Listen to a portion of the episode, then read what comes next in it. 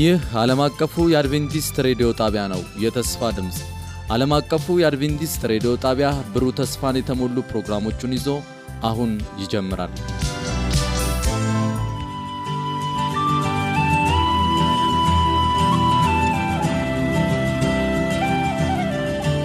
እንደምን ሰነበታችሁ ውድ አድማጮቻችን። ይህ ዓለም አቀፉ የአድቬንቲስት ሬዲዮ የአማርኛ ቋንቋ ስርጭታችን ነው። ውድ አድማጭ ተመልካቾች ውድ አድማጮቻችን እንግዲህ ዛሬ የሩብ ዓመቱን ሰባተኛ ትምህርት የክርስቶስ ድል በሞት ላይ በሚል ርዕስ ይዘን ቀርበናል። አብረውኝ ለሚወያዩትን ወንድምና እህት ላስታውቅና ወደ ውይይታችን እንገባለን።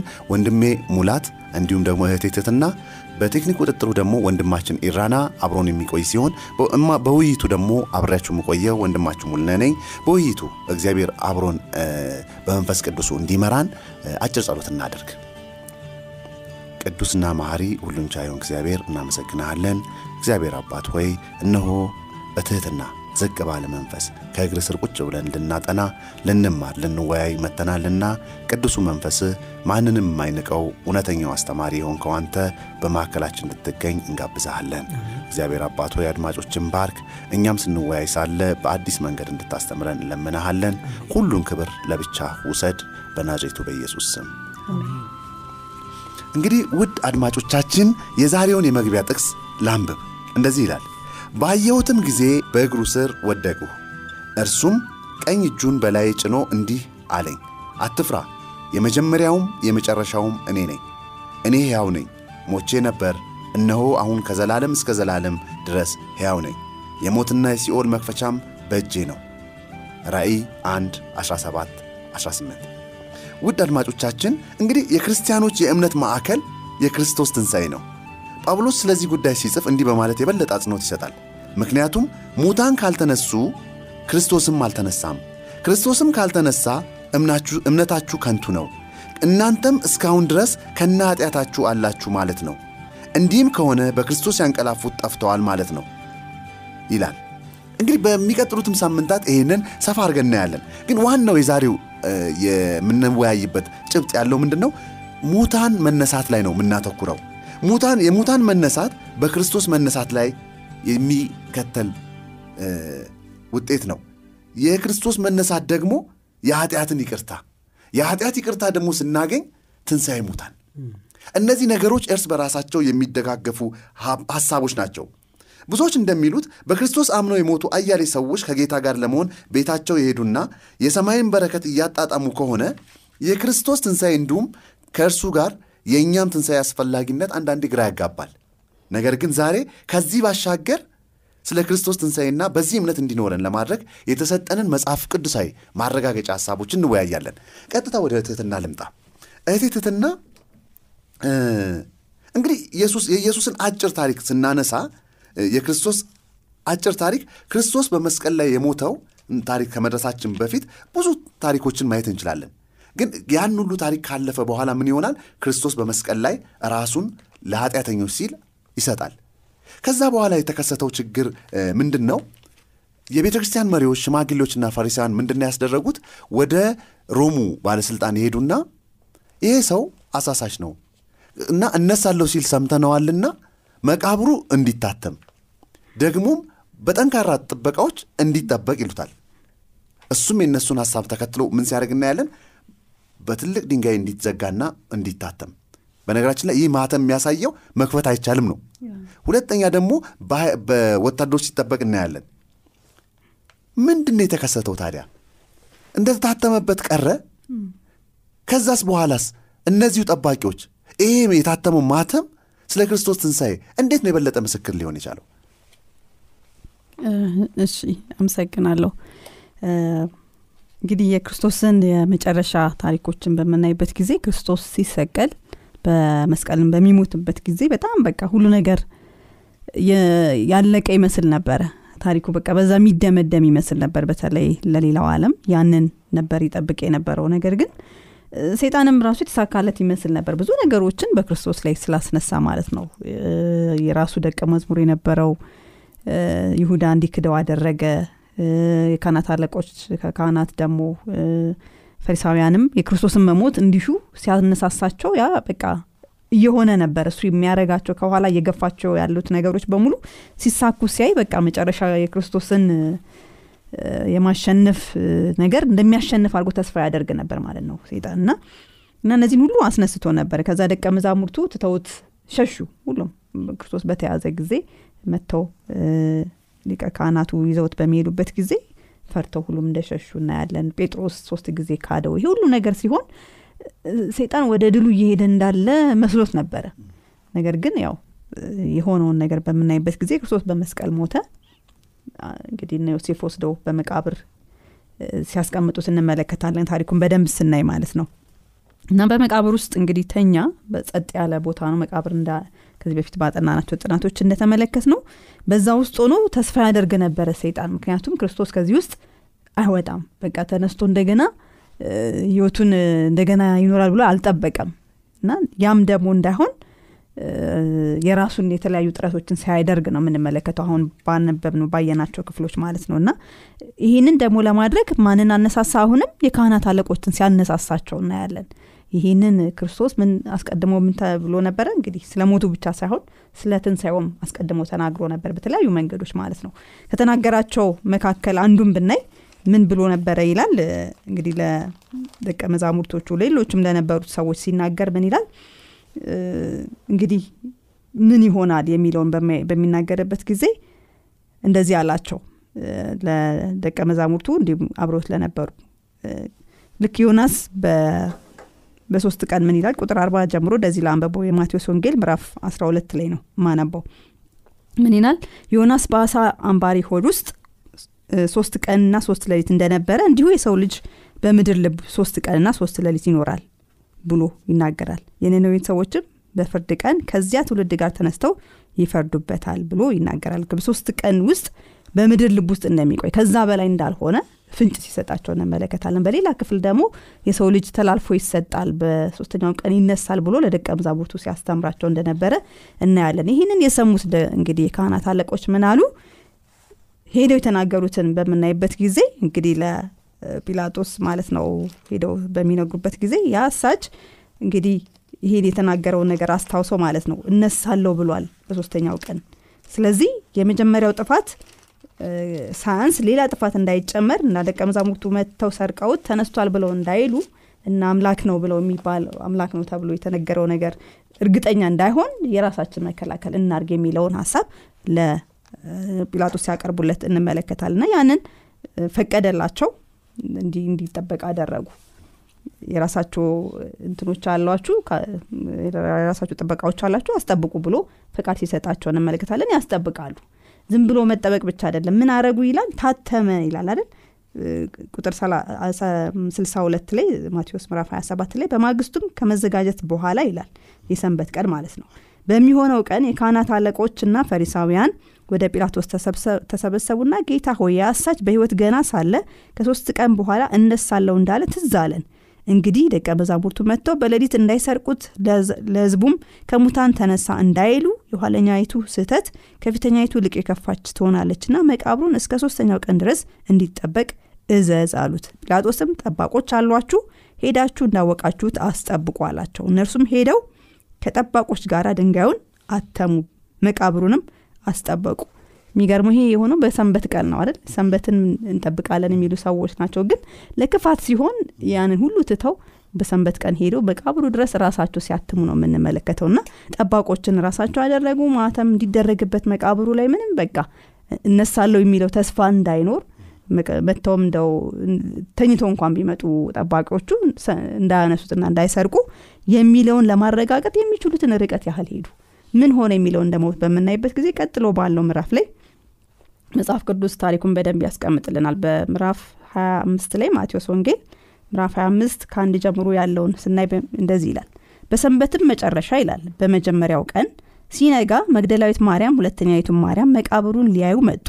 እነሆም የጌታ መልአክ ከሰማይ ስለወረደ ታላቅ የምድር መናወጥ ሆነ። ቀርቦም ድንጋዩን አንከባሎ በላዩ ተቀመጠ መልኩም እንደ መብረቅ ልብሱም እንደ በረዶ ነጭ ነበረ። ጠባቆችም እርሱን ከመፍራት የተነሳ ተናወጡ እንደ ሞቱም ሆኑ።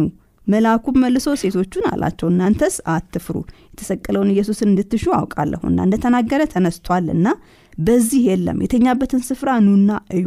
ፈጥናችሁም ሂዱና ከሙታን ተነሳ እነሆም ወደ ገሊላ ይቀድማችኋል። በዚያም ታዩታላችሁ ብላችሁ ለደቀ መዛሙርቱ ንገሯቸው አላቸው ይላል እና በጣም ደስ ይላል ክርስቶስ እንደተናገረ ምን አድርጓል? ተነስቷል። የተናገረውን የሚያደርግ አምላክ ነው እግዚአብሔር። ምንም የሰው እጅ ሰው ብቻ አይደለም በዛ ቦታ ሲጠብቁ የነበረው። እርኩሳን መናፍስት የሴጣን መላእክት ራሳቸው ያንን ቦታ ሲጠብቁ ነበረ። ሴጣን ጸጥ አላለም።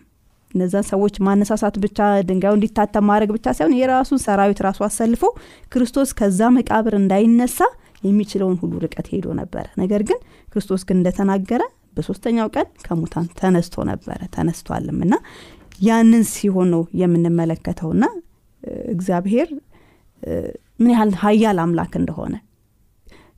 ቅርብ ጊዜ በነበረው discussion ከአንድ ወንድም ጋር ምን አለኝ? እግዚአብሔር እኮ በቃ ሌላ አለ ከሚባለው ሀይል እንኳን በላይ አምላክ ነው ታላቅ ሀያል አምላክ ነው እና ሴጣን ራሱ እንደ በቃ ዝም ብሎ ነው ጊዜውን የሚጨርሰው እና እሱ በጣም ሀያል አምላክ ነው እያለ ሲንነጋገር ነበር እና በትክክልም እዚህ ጋር የሚያየ ነው ያ ነው። ምንም ሰራዊቶቹን ቢያሰልፍ ሰዎችንም ቢያነሳሳ እግዚአብሔርን ግን ሊያቆመው አልቻለም ክርስቶስን ከማስነሳት ማለት ነው። እና ይሄንን በምናይበት ክርስቶስ እንዴት ተነሳ ደግሞ የሚለውን ስናይ ራሱን ምን ይላል?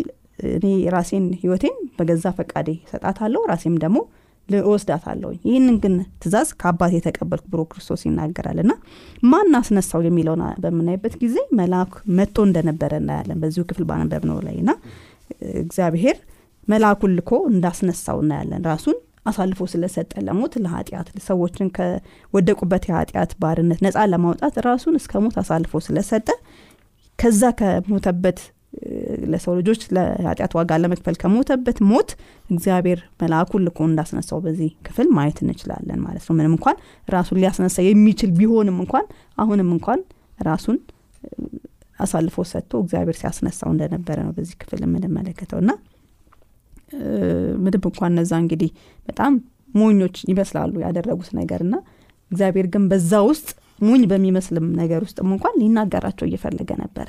ይሄ የመጨረሻውን ምልክት ሲያሳያቸው ሄዶ ምን አደረጉ ይላል እነዚህ ካህናቶች ሲያስጠብቁት የተጠብቁ የነበሩት ጠባቂዎች ሄዶ ተናገሩ ለካህናት አለቆች። ያ ያዩትን ነገር ማለት ነው። ከሰማይ መልአክ እንደመጣ እንግዲህ ተናገሩ ሲባል ሊናገሩ የሚችሉት ያዩትን ነገር ነው። ያዩት ደግሞ ከሰማይ መልአክ እንደመጣ በዛ በድንጋጤ እንደሞቱ እንደሆኑ ከዛ ምን እንደሆነ ባያውቁትም መቃብሩ ክፍት እንደነበረ ክርስቶስን በትክክል እንደተነሳ በአይናቸው እንዳዩት አንድ ምስክር እንደሆኑ ማየት እንችላለን ማለት ነው። እና እግዚአብሔር እነሱ ባሰቡት በክፋት ባዘጋጁት ነገር ላይ ሌላ ምስክርን ግን ለትንሳኤው ምስክር ሆኖ እነዚህን ጠባቂዎች ሲያስነሳ ነው የምንመለከተው። እና ለሌላ ሰው ባይመሰክሩ እንኳን ቢያንስ ለእነዚህ ለካህናት አለቆች ለጻፎቹ ሄደው ተናግረው ነበር እና ለመዳን በቂ እድል እግዚአብሔር ሲሰጣቸው ለእነሱም እንመለከታለን ማለት ነው። እና ይህንን ነው በዚህ ክፍል የምናየው። እግዚአብሔር ይባርክሽ እህቴ ትትና። በጣም ጥሩ ጥሩ ሀሳብ ነው። በጣም አንቻውን ስትናገሪ አስብ የነበረው ምንድን ነው ትዝ ይላችሁ ከሆነ ለፍርድ ኢየሱስ በመጣ ጊዜ በጲላጦስ ፊት ሲቆም ምንድን የሆነው? ጲላጦስም አየው። ከዛ ምን አለ? ይሄ ሰው ንጹህ ነው። አለ ከዛ ደግሞ ካህናቱ ደግሞ ምን አሉ? አዩ ሊከሱበት ፈለጉ አላገኙበትም። ስለዚህ የሐሰት ምስክር ቀጠሩ። በመንፈሳዊውም በምድራዊውም ኃይል የክርስቶስ ንጽህና ተፈርዶለት ነበር። ነህ ተብሎ ነበር። አሁንም እዚህ ጋር ስናይ በመንፈሳዊው መሪዎች በምድራዊውም ኃይል ኢየሱስ ከሞት እንዳይነሳ ማህተምም ጥበቃም ተባብሮ አድርገው ነበር። ነገር ግን እንዳልሽውም እግዚአብሔር ከሁሉም በላይ ነው መቃብሩን ፈነቀለ። መልአኩ ሲመጣ ያ ሁሉ መንቀጥቀጥ ሆነ። ምናልባትም ድንጋዩን ብዙ ሰዎች የተሸከሙት ሊሆን ይችላል። መልአኩ እንዴት ይሆን ያነሳው? እግዚአብሔር ብቻ ነው የሚያውቀው። ምክንያቱም እነዚህ ሰዎችም ያንን ለማየት ጠባቂዎቹ እድል ያገኙ አይመስለኝም። ምክንያቱም ከብርሃኑ የተነሳ ይላል እንደ ሞቱ ሰው ሆኑ ነው የሚለው። ከዛ እንዳልሽው መጨረሻ ላይ ሲነቁ መቃብሩ ባዶ ነው። ምን ብለው ይሁን መስክረው እንትን ያሏቸው? ግን በጣም የሚገርመው ሰይጣን እዛ ጋም አላበቃም። ቅድም ስንናገር ከውይይታችን በፊት ምን እያልን ነበር? ኃጢአት እብደት ነው። ሰይጣን አሁንም ምን አለ? ያ ሁሉ ተስፋው ሲጨልምበት እግዚአብሔር እንደውም ምን ይላል? በሮሜ 8 11 ይላል። ነገር ግን ኢየሱስ ከሙታን ያስነሳው። የእርሱ መንፈስ በእናንተ ዘንድ ቢኖር ክርስቶስ ኢየሱስን ከሙታን ያስነሳው እርሱ በእናንተ በሚኖረው በመንፈሱ ለሚሞተው ሰውነታችሁ ደግሞ ሕይወትን ይሰጠዋል። ይህ ሕይወትን የሚሰጥ እግዚአብሔር ዛሬም በእኛ ውስጥ እንዳይሰራ እነዚህ ኃይላት ይዘጉብን ይሁን? ከዛ ደግሞ የዘጉትን ደግሞ እግዚአብሔር ሲያስነሳ ደግሞ ምንድን ያሉት እነሱ? ሰይጣን አሁንም ተስፋ አልቆረጠም ማለት ምን አደረገ? ገንዘብ እንሰጣችኋለን ሂዱና እስቲ አሁን ምን አይነት ሞኝነት ምን አይነት እብደት እንደሆነ የምታዩት? የሮም ሰራዊት የጠበቀውን በማህተም የተመታውን ተራ የአንድ ሐዋርያት ወይም ደግሞ ደቀ መዛሙርት የተባሉ አሳ አጥማጅ ምናምን የነበሩ አሸንፏቸው ከመቃብሩ ላይ ሰርቀው ሲወስዱ ነገር ግን እነሱ ምናሉ ይላል? ሰረቁም በሉ ይሄ በራሱ ትልቅ ምስክርነት ነበርና አሁንም የመንፈሳዊውን ኃይል የወከሉት የቤተ ክርስቲያንና የመንፈሳዊ አባቶች ከምድራዊ ኃይል ጋር ተባብረው እስቲል አሁንም የክርስቶስን ምስክርነት እንደሄዱ ነው የምናየው። ወደ ወንድሜ ሙላት ልምጣ። እዚህ ጋር ብቻ አላበቃም ይሄ ምስክርነት። ምስክርነቱን አሁንም እንቀጥል። የኢየሱስ መነሳት በማቴዎስ 27 ከ51 እስከ 53 ያለውን ሀሳብ ስናይ እንዴት ነው ለእኛ መነሳት ማረጋገጫ የሚሆነው? ምንድን ነው የተከሰተው? እውነት ነው። ቅድም ስለ ሰይጣን ማስጠበቅ በነገራችን ላይ በሰዎች ውስጥ አድሮ ነው ሁሉንም ነገር የሚያከናውነው እንደምናውቀው። መናፍስታዊ አለም ደግሞ በዙሪያው በክርስቶስ ኢየሱስ በክርስቶስ ኢየሱስ መቃብር ዙሪያ ነበረ። ይሄ ማይታባይ ሀቅ ነው። ለምን ያ ሆነ ብለን ስንመረምር ምክንያቱም ኢፍ ክርስቶስ ኢየሱስ በመቃብር ሞቶ ከቀረ የሰይጣን ዘላለማዊነት ይረጋገጣል ማለት ነው። ምክንያቱም ሙታን ምን የሰው ልጆች እየተዋለዱ ምን እያደረጉ ይቀጥላሉ? እየሞቱ ይቀጥላሉ። ክርስቶስ ግን ሰምቷል እኮ ሰይጣን እኮ ሰምቷል። ክርስቶስ ኢየሱስ ልክ የመጨረሻውን ቃል ተፈጸመ ብሎ መንፈሱን አሳልፎ ሲሰጥ ስትንፋሱን አሳልፎ ሲሰጥ እኮ አይቷል። ምክንያቱም ክርስቶስ ኢየሱስ ተፈጸመ ያለው ብዙ ነገሮችን ነው። በቃ የሰው ልጆች መዳን ምን አረገ ተረጋገጠ። ያኔ ምድር ምን አረገች ተንቀጠቀጠች። እስኪ አብረን እናንብበው። ማቴዎስ ምዕራፍ 27 ከ50ኛው ቁጥር ጀምሮ ኢየሱስ እንደገና ከፍ ባለ ድምፅ ጮኸ መንፈሱንም አሳልፎ ሰጠ። በዚያን ጊዜ የቤተ መቅደሱ መጋረጃ ከላይ እስከታች ለሁለት ተቀደደ። ምድር ተናወጠች አለቶችም ተሰነጠቁ። ይህ የሚያመለክተው የክርስቶስ ኢየሱስን መሞት። ምድር እንኳ ምን አረገች ምላሽ ሰጠች ሌላ ምላሽ አለ ደግሞ። ይህ መሞቱን የሚያረጋግጥ ሲሆን ሌላኛው ደግሞ ክርስቶስ ኢየሱስ የምርም በሳምንቱ መጀመሪያ ቀን እንደሚነቃ የሚያረጋግጥ ነገር ተከሰተ። ስንቀጥል ቁጥሩን ቁጥር 52 መቃብሮችም ተከፈቱ። አሜን? ያኔ ነው ሰይጣንም የደነገጠው። አንቀላፍተው የነበሩት ብዙዎቹ ቅዱሳን ምን አረጉ? ተነሱ ከመቃብርም በመውጣት ከኢየሱስ ትንሣኤ በኋላ ወደ ቅድስት ከተማ ገብተው ለሰዎች ታዩ ይላል። ሰይጣን ብዙ ነገር ማድረግ ይችላል።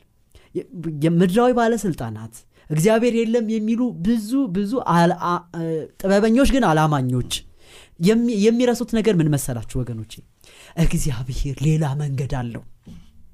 ለቀጠራችኋቸው ወታደሮች ያዩትን ነገር እንዳይመሰክሩ በገንዘብ አፍ ማስያዝ ይቻል ይሆናል።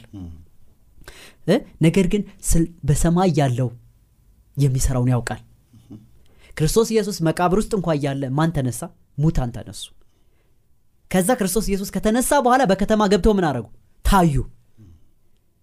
ትንሣኤና ህይወት ክርስቶስ ኢየሱስ ነው። እሱ ሞቶልን ተነሳን አሉ።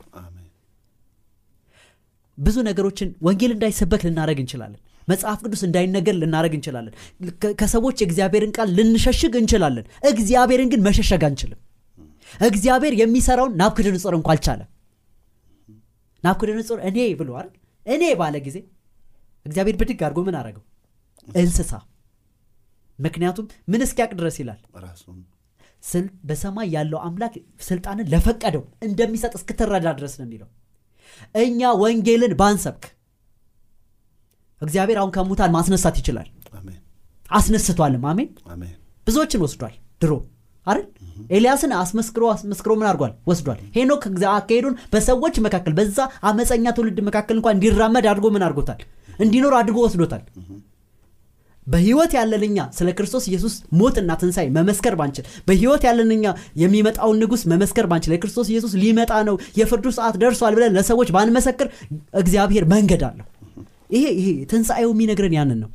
እኛ ባንናገር ሐዋርያት ነበሩ እንዴ? ክርስቶስ ኢየሱስ ሲነሳ አልነበሩም እኮ። ብዙዎቹ እኮ ተሸሽገዋል እኮ። እግዚአብሔር ግን እንዳለው እስቂያስ ላይ አጥንቶች እንኳ ተነስተው ምን ያደርጋሉ? ሰራዊት ይሆናሉ። አጥንቶች ናቸው የተነሱታል ካለመኖር ወደ መኖር መጡና ቅዱሳን እንዳንረሳ ክርስቶስ ኢየሱስን አምነው ያንቀላፉ የሚመጣውን መሲህ አምነው ያንቀላፉ ከምን ተነሱ? ከሞት ተነሱ። የመጀመሪያ መስካሪዎች እነማን ነበሩ ከሞት የተነሱት ናቸው። ስለዚህ ስንጨምር ግን ታዲያ በህይወት ለነበሩት ተከታዮቹ ደግሞ ምን አድርጓል? መስክረዋል ወይ ነው ክርስቶስ ኢየሱስ? ታይቷል።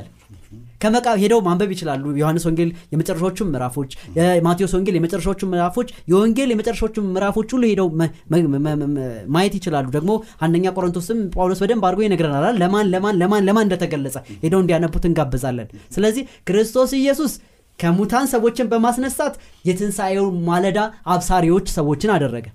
ደስ የሚለው ወገኖች ሰዓት የለንም እንጂ ብናወራው ክርስቶስ ኢየሱስ እኮ ሰማይም ምድርም ተስማምቶ ትንሣኤውን ያወጀለት አምላክ ነው። ግዑዙ ምድር አንድ ቅድም አንብበናል አይደል?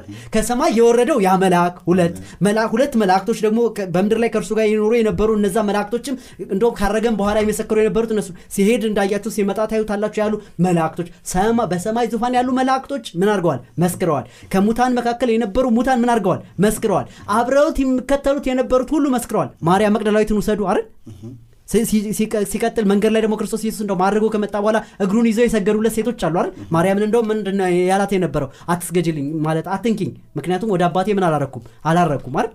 ነገር ግን ለሴቶቹ ታየ። ከዛስ? ለአስራ አንዱም ታየ አይደል? ለጴጥሮስ ተገለጠ። ለአስራ አንዱ ታየ። ከዛ አምስት መቶ ሀምሳ ለሚሆኑ ሰዎች ወይስ አምስት መቶ? አምስት መቶ. ለሚሆኑ ሰዎች ምን አረገ ታየ። ለያዕቆብ ለወንድሙ ተገለጠ። ከዛስ ለእኔ ይላል ጳውሎስ ጭንጋፍ ለሆንኩት ለእኔ በደማስቆ መንገድ ላይ ተገለጠልኝ ይላል። ክርስቶስ ኢየሱስ ያለ ምስክር ትንሣኤውን አልተወልንም። እውነተኛ ቃሉ ይኸው ይናገራል። ዛሬም ብናምን መንፈስ ቅዱስ ይመሰክርልናል ለህሊናችን። ስለዚህ ጌታ ኢየሱስ የእውነትም ተነስቷል። ደግሞ ደስ የሚለው አንድ ቀን እኛ ብናንቀላፋ ወይም በህይወት ሆነን ክርስቶስ ኢየሱስ ቢመጣ ሊያነቃን ይመጣል። ምክንያቱም እሱ የትንሣኤው ንጉሥ ነው። ማንም አይነቃም ነበር እሱ ባይነቃ እርሱን ተማምነው ነው እነ ኤልያስ ወዴት የሄዱት? ወደ ሰማይ የሄዱት። ተመልሰው ምን ያደረጉ ነበረ ይሞቱ ነበረ ነገር ግን ክርስቶስ ኢየሱስ ሁለተኛው ሞት ሞቶ የሟቾቹ ሁሉ በኩራት ሆኖ ምን አድርጓል? ተነስቷል። ይህንን እኛ እንመሰክራለን። አንድ ቀን ደግሞ ጌታ ኢየሱስ መጥቶ ሁላችንንም ያነቃናል። ክብር ለስሙ ይሁን። አሜን ሙሌ። እግዚአብሔር ይባርክህ በጣም የሚያነሳሳ በጣም የሚለውጥ ሀሳብ ነው ያነሳኸው። እንግዲህ ወደ መጨረሻው እየሄድን ነው ውድ አድማጮቻችን። አሁን እንዳልከው ዛሬም ክርስቶስ እንደዚህ ይለናል። ሳያዩ የሚያምኑ ብፁዓን ናቸው። ምክንያቱም እውነት እንናገር ካልን ዛሬም ሳና የምናምንባቸው ብዙ ማስረጃዎች አሉን። ኢየሱስ በሕይወታችን ውስጥ ተነስቷል። ምክንያቱም ብዙዎቻችን ምስክሮች ነን። በሕይወታችን ውስጥ የሞተብን ስንት ነገር ትንሣኤ አግኝተዋል። ነገር ግን አሁን ደግሞ ዋናው ትንሣኤ ይጠብቀናል። ያም ትንሣኤ ክርስቶስ ሲመጣ ሁላችንም በአንድነት የምንለወጥበት ይህ ኃጢአት እኛ የሆነው ስጋችን የሚበሰብሰው አካላችን የሚሞተው ማንነታችን የማይሞት ሆኖ የሚቀየርበት ትንሣኤ ይጠብቀናል። ወደ እህቴ ልምጣ። ኢየሱስ ላንቆላፉት በኩራት ይላል። ይህንን ሐሳብ ከዘዳግም 26 ከ1 እስከ 11 ካለው ሐሳብ ጋር እንዴት ታስያይዘዋለሽ?